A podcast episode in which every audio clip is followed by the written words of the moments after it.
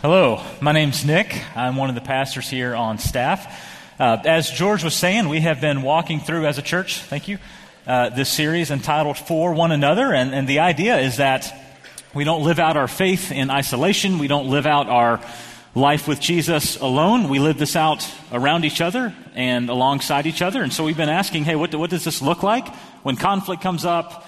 Uh, when we need to accept one another. What, what, what does this really look like? And so for today, we're going to be talking about forgiveness, forgiving one another. Now, I'll be honest with you, when I first found out that I would be teaching on this topic of forgiveness, instantly this, this, this face came to my mind. And that's probably the case with you guys. I'm sure with, with most of you in here, as soon as I said, or as soon as you saw in the bulletin, whatever, that today's topic was forgiveness, uh, there, there's probably a name that popped up. There's probably a, a face that, that came to mind, and that's, that's what you instantly went to. Someone who has, who has wronged you or offended you in a great way, and you've had to wrestle with this idea of what does forgiveness look like? Do I forgive them? Have I forgiven them? These kind of questions. I'll tell you a little bit about the person who, who wronged me. Uh, he was actually a very close person to me. He had a, a very foundational uh, role in my upbringing. In fact, we shared the same roof for, for many, many years and I, I knew him very well.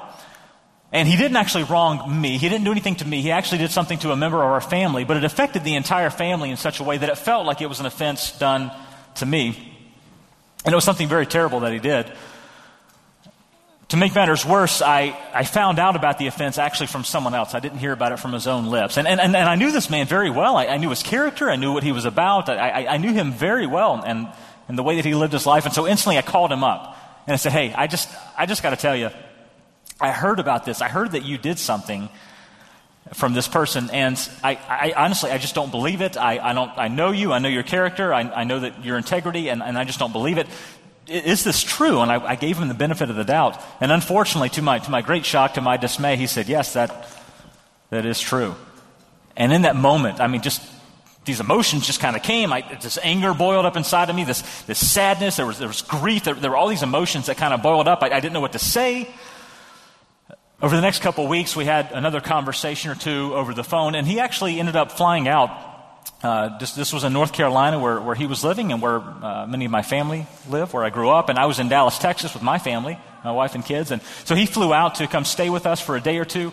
And uh, during one of those evenings that he was with us, we ended up taking a long walk uh, outside one evening, and he just, he just kind of, he, he, he, he, expelled all the things that led up to the instance. He, he talked about why he had done it and how he had been processing it. He, he, he apologized. He acknowledged the pain that it had caused and the ripple effects that it had had, and he acknowledged all that. And he, he apologized. He said he was sorry. He asked for my forgiveness.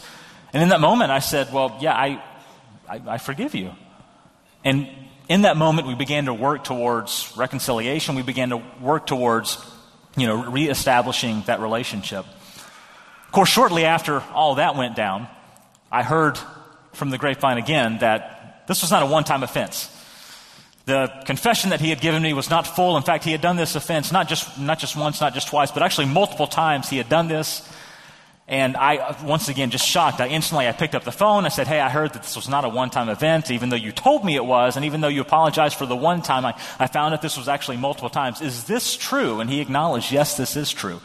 And then by this time, lawyers got involved. The entire family was dismantled. The ripple effects of this are, have still affected, and, then the, my, my extended family will never be the same because of what this man did. And once again, he asked, Will you forgive me? And so when he asked, Will you forgive me this time? Two thoughts went through my head. So the first thought was this I, am a follower of Jesus. Jesus has forgiven me of all my sins. His expectation is that I forgive those who have offended me or those around me. So I, the right response to forgive. However, what does forgiveness really look like? What, what, what does that really mean for me to say, I forgive you? Does that mean that he can be around my kids again? Because I don't really want him near my kids. If I forgive him, does that mean that when he comes back into town, I open up my house and he can stay with me? Because I don't, I don't want him in my house. If I say I forgive you, does that mean, oh, things are back to normal? It's as if it never happened. If I say I forgive you, does that mean every time I go to North Carolina to visit with family that I'm obligated to call him and spend time with him? Because I don't know that I really want that in the first place. What, what, what, what does that really mean for me to say, yes, I forgive you again? And I learned something that day that many of you already know is that forgiveness is not simple. Forgiveness is complicated, and forgiveness comes with, with all these layers, and there's this process to it. And here's what I want us to learn today. I want us to realize that forgiveness is required if you follow Jesus. However, it, it's a process. Forgiveness is required if you're a follower of Jesus, but it's, it's not simple. It doesn't always end the same way. Forgiveness is a process. It is not easy. It is not simple. Have, have you ever been through something like that? Have you ever undergone some kind of major offense that was done against you, and, and, and, and the anger and the sadness and the grief and different emotions came to mind? You were distraught, and you weren't exactly sure what forgiveness would look like. Maybe the person who wronged you, maybe, maybe you confronted them on it and they just didn't seem to care. Maybe they didn't acknowledge the pain. Oh, I, I didn't really do that. Or maybe they, maybe they even threw it back on you as if it was your fault. Well, what you did led to this, and that's why I had to do this. I was obligated to. Or even worse, maybe they kind of gave a half baked apology. Oh, yeah, I'm sorry. I, yeah, I, I guess I did. I'm, I'm really sorry for that. But you could just, you could just sense that sarcasm was kind of dripping off their tongue. They, they weren't really apologetic. There was no real remorse. I mean, what, what does forgiveness look like when the person doesn't acknowledge the pain they caused or they just don't care? What does forgiveness look like when it's a repeat offender? Maybe the person who offended you, it's, this has been like a broken record. It's like this thing that comes up over and over. They offend you, you confront them on it, they apologize, you forgive, some time passes, happens again. You keep opening up your heart and they keep crushing your heart. I mean, what, what does forgiveness look like in a situation like that? Or maybe the person who offended you, maybe they have scarred you for life and, and your life will never be the same again. Because of what they did, you will never see your loved one again. Because of what they did, your, your marriage is over, it's done, it's broken, it's irreparable. Because of what they did, the nightmares won't go away, the therapy isn't working. I mean, because of what they did, you've been scarred. So, what, what does forgiveness look like in that situation? I mean, even if I get to the point where I can utter the words, I forgive you, what, what, what would I really be saying at that point? If you forgive them, does that mean you're required to forgive and forget? Like you have a switch in the back of your head? I mean, how do you, how is that even possible? Am I supposed to let them off the hook if I forgive them? I mean, are, are the consequences thrown out? Does that mean if I forgive them, I can't kick them out of my house? If I forgive them, does that mean I can't press charges? If I forgive them, does that mean that they're not required to pay back or make any kind of restitution? I mean, what, what does forgiveness really look like? And if I forgive them, does that mean I have to give them a second chance? Do I open up my heart for romance again with this person? I'm not sure that's possible. Am I required to be their best friend again because I what what what does forgiveness actually what, what do those words actually mean? What am I saying when I say those words if I decide to say those? I think we're all realizing forgiveness is not simple. Forgiveness is a very complicated topic to talk about today. It is required if you follow Jesus, but, but, but it is a process. And so I want to dip into that process today. We're going to be looking at Colossians chapter 3. Colossians 3, verses 12 through 14. So if you have a Bible, you can turn there. If you have an app on your phone or device, you can open it up there. Otherwise, you can look at the screen, and there's also some, uh, some of these words are in the bulletin in your notes. But read this along with me. Colossians 3, I'm going to start in verse number 12. Therefore, as God's chosen people, for those of you who have decided to follow Jesus, you're all in. He has forgiven you of your sins. Therefore, as God's chosen people, holy and dearly loved, clothe yourself. Or in other words, demonstrate these attributes. Clothe yourself with compassion, kindness, humility, gentleness, or meekness, perhaps, and patience Bear with each other and forgive one another if any of you has a grievance against someone. Forgive as the Lord forgave you. And over all these virtues, put on love, which binds them all together in perfect unity. Now, now look at those, look at those attributes that he lists again in verse number 12. He mentions to clothe yourself with compassion, with kindness, with humility, with gentleness, with, with patience. I think all of us that follow Jesus, we want to, we, we strive to exemplify these traits. We want our kids to grow up uh, learning to exemplify these traits. We want the people around us to demonstrate these virtues. We want to work around people like that. We want our family to be like this. We want to be people who are known for compassion and kindness. And the truth be told, all these things would be very easy to live out were it not for other people. If it weren't for other people, I could easily be patient and kind, but it's the other people in my life that make me not patient and not kind and not meek and not gentle. So he goes on to verse 13 and he tells us that there's, there's two kinds of people that make living out these virtues very difficult. The first kind of person is those who annoy us. And for these people, he says, bear with one another. And what he means by that is tolerate one another because people are going to annoy you and get on your nerves.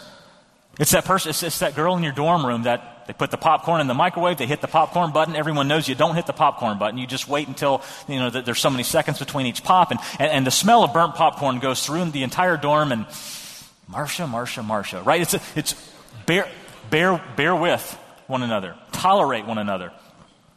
Right? It's that guy in your break room. You sit down, you try to eat your lunch, and this guy sits and, and opens up his brown sack with his lunch and does that smacking thing, and you're thinking, Gerald? We're to remember to bear with one another, to tolerate one another. If you're a kiddo, it's when you go to the playground and you're on the playground, everybody sees you coming and says, Oh, look, it's Nick. And they start singing the Nickelodeon theme song. These are all hypothetical situations. but we're to remember in these moments that we're to bear with one another, to tolerate one another. And all of us are going to annoy each other. And we've been on the other side of that. We've all said things that we didn't even realize in the moment may have had a, a racial slur to it.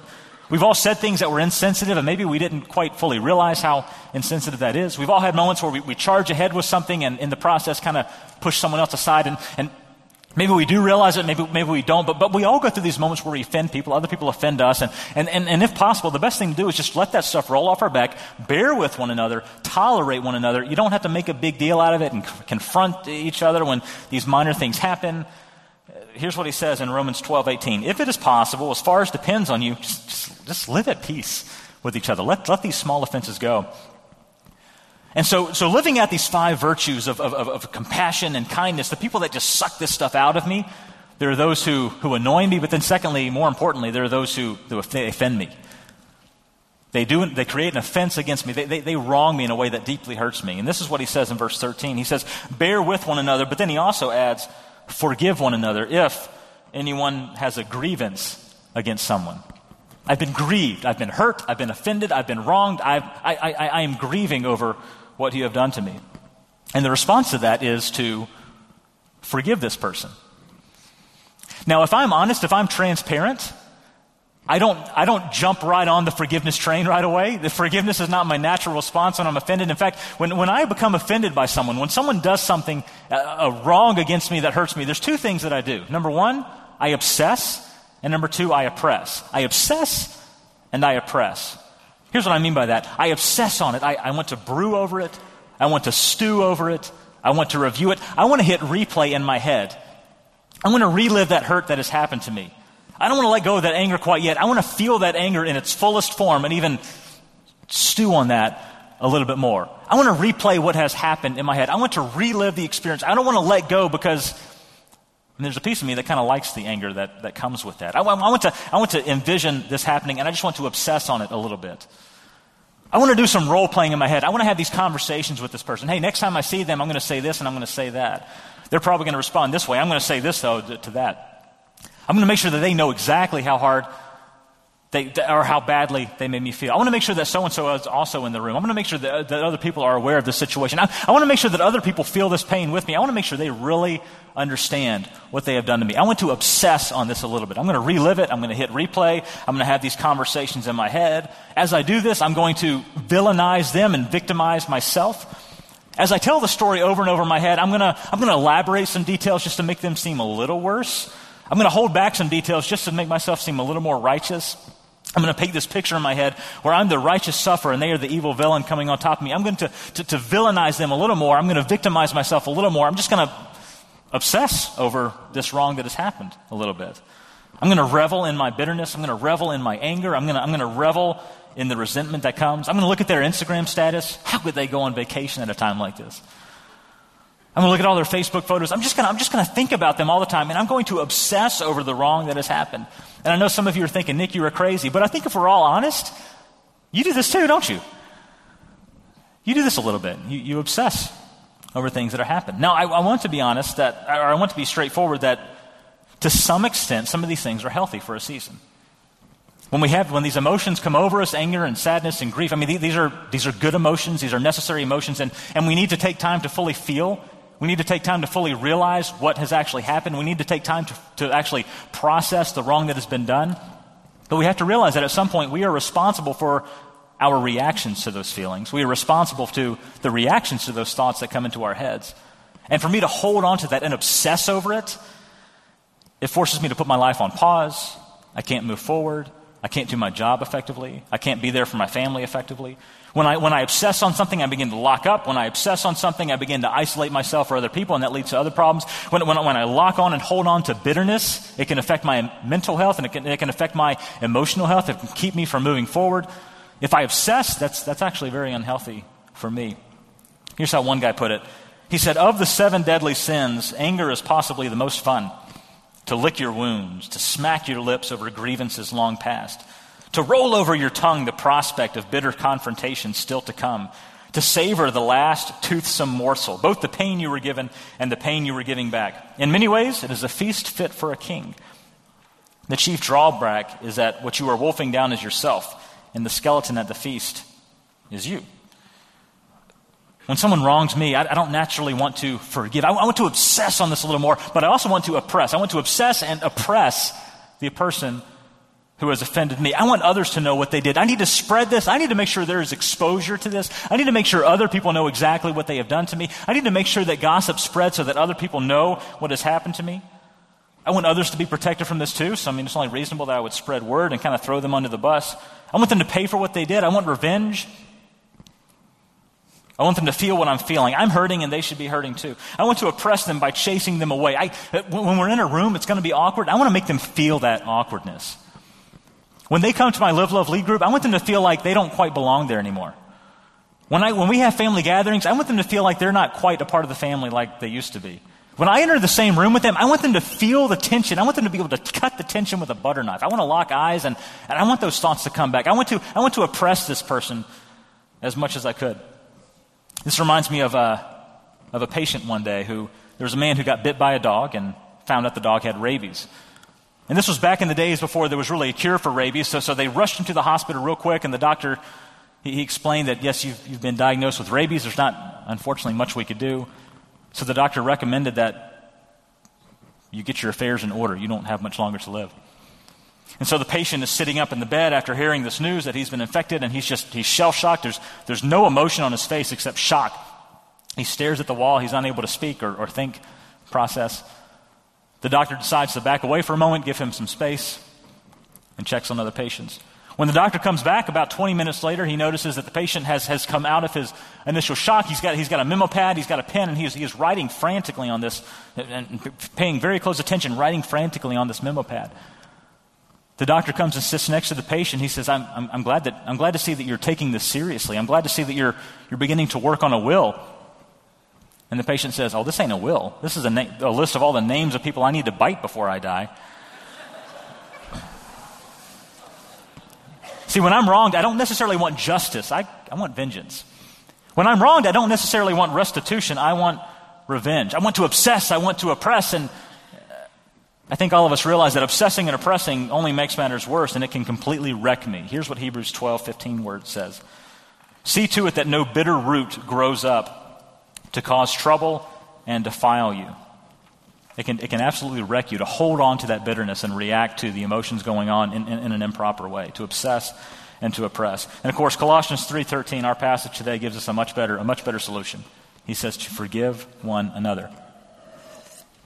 But of course, this leads to a logical question. Why should I forgive? Why, why would, remember the story I told you? This guy dismantled my extended family. Why, why, why should I forgive him? What is the reason for this? Well, number one, we, we, we saw that it, it, can, it can affect me. If, if I don't forgive, it can actually wreck me. It's like eating rat poison and waiting for the rat to die. I mean, it just, it doesn't help. It doesn't help me when I hold on to this bitterness, to this anger. But there's a much greater reason that he gives at the end of verse 13. He says, Forgive as the Lord forgave you. I ought to forgive because God has forgiven me. And if you're a Christian, someone who follows Jesus, someone who has been forgiven of all your past sins, someone who has been forgiven of the current state of sin that you live in every second of the day, someone who has been forgiven of all the sins that you are yet to commit in the future, someone who has been pardoned from all of that. The reasonable response is that we would forgive those who offend us. Mark 11:25 If you hold anything against anyone, forgive them, so that your Father in heaven will forgive your sins as well. Because I have been forgiven, there's in, an inseparable link between receiving forgiveness and granting forgiveness. However, we need to also realize that it's a process. It's not something that happens within a second, within an hour, within an overnight, within a week.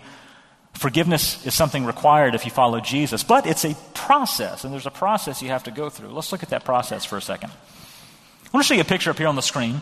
It begins with forgiveness, and that forgiveness can, is just something that can happen in your own mind, in your own heart, and then if you're, if you're taking notes, there's a blank there for the end of the process, which is reconciliation. And I want, to get ahead of myself. We're going to get to this in a minute, but you may not reach that last step. It takes one to forgive, it takes two to reconcile. And you may not, with the person who's offended you, you may not fully see a restored relationship with that person. But forgiveness is a process. And so let's talk about what, what is forgiveness. When I say those words, I forgive you, what am I actually saying by that? It reminds me of a story of this teacher. This teacher uh, in grade school, she had two students, two boys named Luke and Brian. One day, Luke and Brian were getting into a bit of a tussle on the playground. They, they began to say things. The voices began to raise. They began to lob words at one another. They began to hurt each other's feelings. And Luke eventually had had enough. And so Luke throws a punch at Brian's gut, knocks him to the ground. The teacher sees this happen. She rushes over. She, hey, hey, stop, stop it.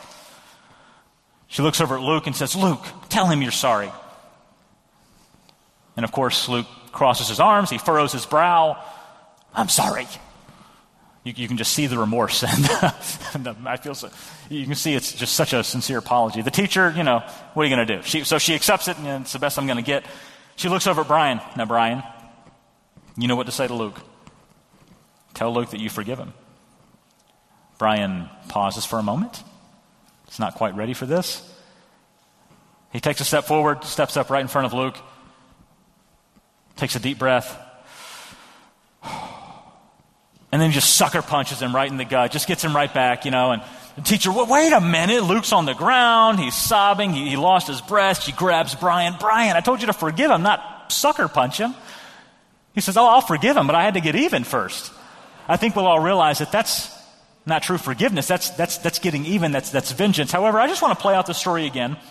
And let's say that it happened the way the teacher had envisioned it happening. Let's say that Brian walks up to Luke. He takes a deep breath and he says those words, I forgive you. Question What is he actually saying when he says, I forgive you? Is he saying, no big deal, you didn't actually hurt me? Is he saying, oh, I'm going to forgive and forget? I forgot it even happened. I don't even know where that bruise came from. When he says, I forgive you, is he saying, oh, we're best buddies again? No big deal. Is he denying? I mean, what, what, does he, what is he actually saying when he says the words, I forgive you? Well, here's a definition, uh, one way of describing forgiveness that I want to give you it's releasing a debt that cannot be repaid. If you're taking notes, just, just write this down. Releasing debt. Forgiveness is releasing a debt that cannot be paid. Because when someone offends me, when someone wrongs me, when someone does something to hurt me, what they do is they take something away from me that they cannot replace. They have taken away my joy. They have taken away my money. They have taken away my trust. They've taken away my rights. They've taken away my peace. They've taken away my possession. They've taken away my security. They have taken something away from me that they cannot fully repay. repay. And, and they, can, they can take steps to, tr- to try to repay me and to make it better and to apologize and to, to seek restitution, but they cannot fully pay me back. Man, you, you were texting and driving, and because of you, I, I'm not going to see my sister again.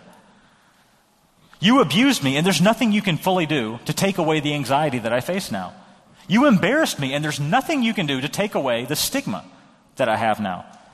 You broke one of my possessions that is irreplaceable. There's nothing you can do to, re- to repay me for that. There are moments that are going to happen where a debt has been created that cannot be repaid. And forgiveness is a matter of saying, I release you. I release that debt. I release you from the obligation to pay me back for the wrong because you can't repay me back for the emotional debt, the mental debt, the physical debt, whatever that debt is that you have caused. I had this moment last night as I was, as I was rehearsing this sermon. My son, uh, he, he was getting ready for bed, both my kids, and, and my son, he kind of saw me in the bedroom just kind of pacing and talking to myself, and that was weird for him.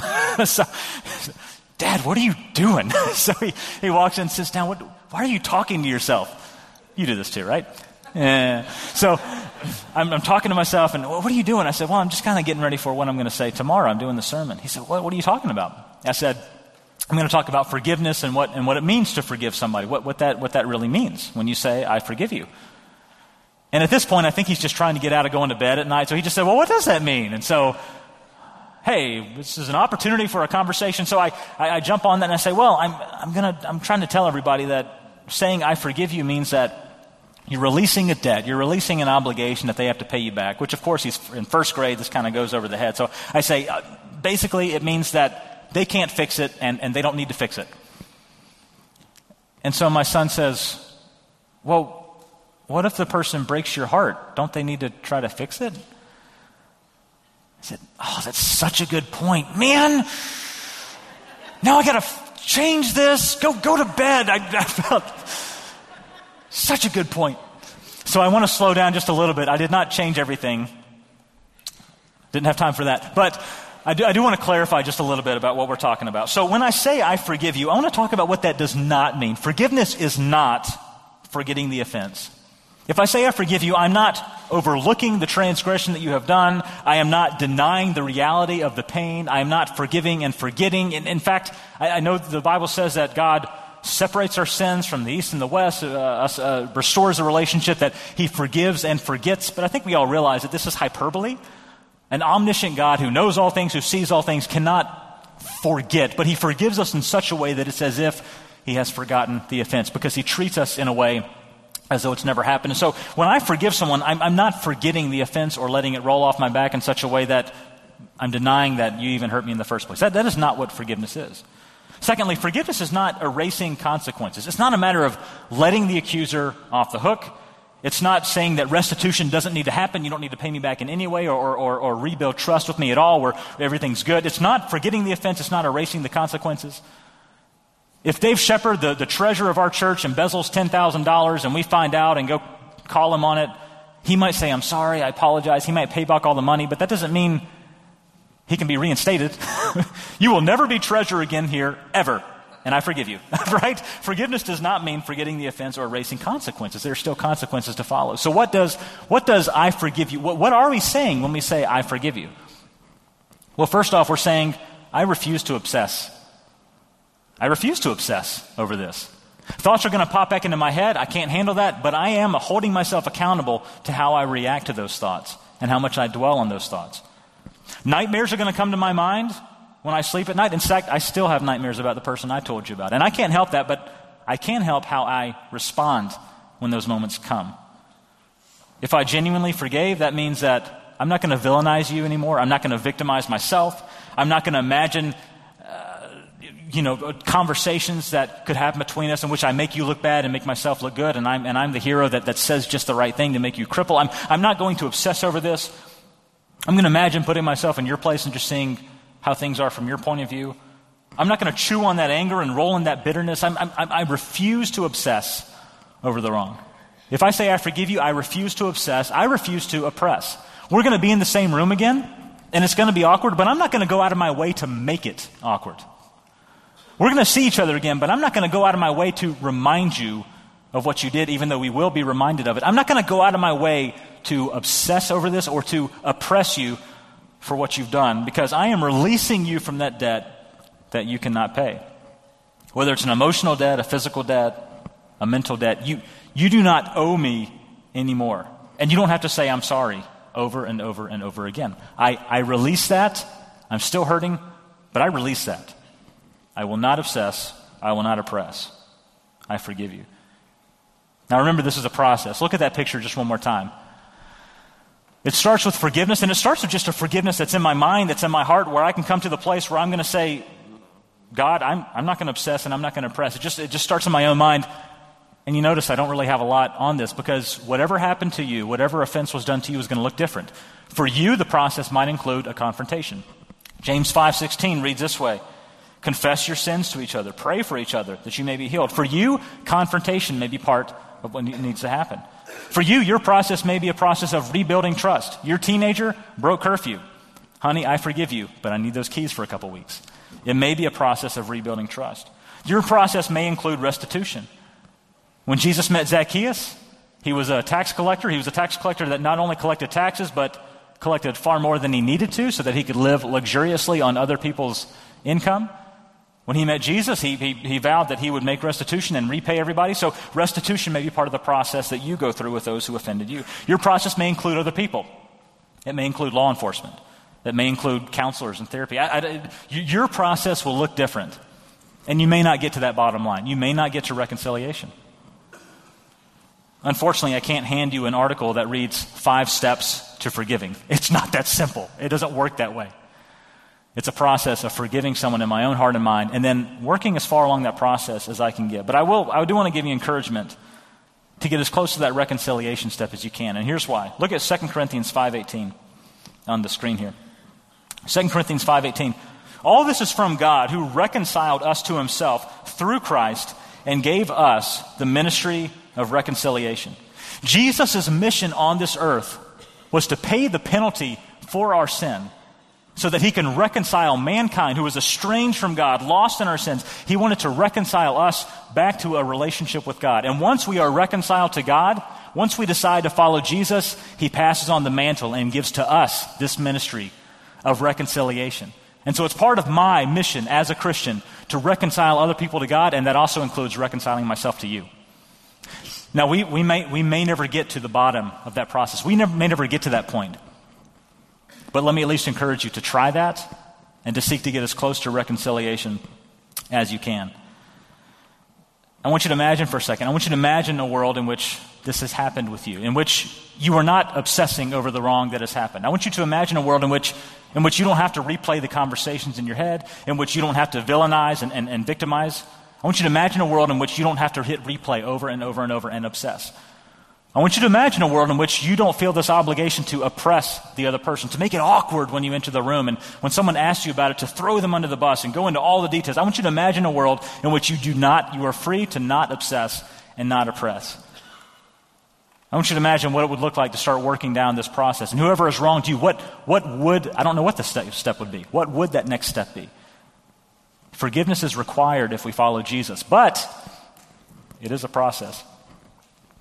Now, before you leave today, I just want to give you two quick thoughts. Number one, uh, this is very practical, but uh, once a month we take up a compassion offering. It is, it is separate from the offering place that we pass. That goes to a compassion ministries fund for those who are in the church and within the community outside the church who uh, need monetary help. They need, they need physical aid, and so there's a process that we go through with them. So please give to that if you are able to. And secondly, I just want to say if, if you need to talk, maybe it's about the events that, that George mentioned this morning. Maybe it's related to forgiveness and, and you're stuck at, at, at, what that would look like or, or, how you could possibly begin working through this process. As he mentioned, uh, staff that are available, others that, that may be uh, able to be available at the front here just to kind of talk with you, pray with you, and listen to you with that. We would love to make ourselves available to you. But this morning, I want you to remember that you are being sent. You are being sent to grant the kind of forgiveness that Jesus modeled. You are being sent to live emotionally healthy lives, not barricaded by obsession and oppression of wrongs done. You are being sent to carry on Jesus' ministry of reconciliation whenever possible. You are not dismissed, you are sent.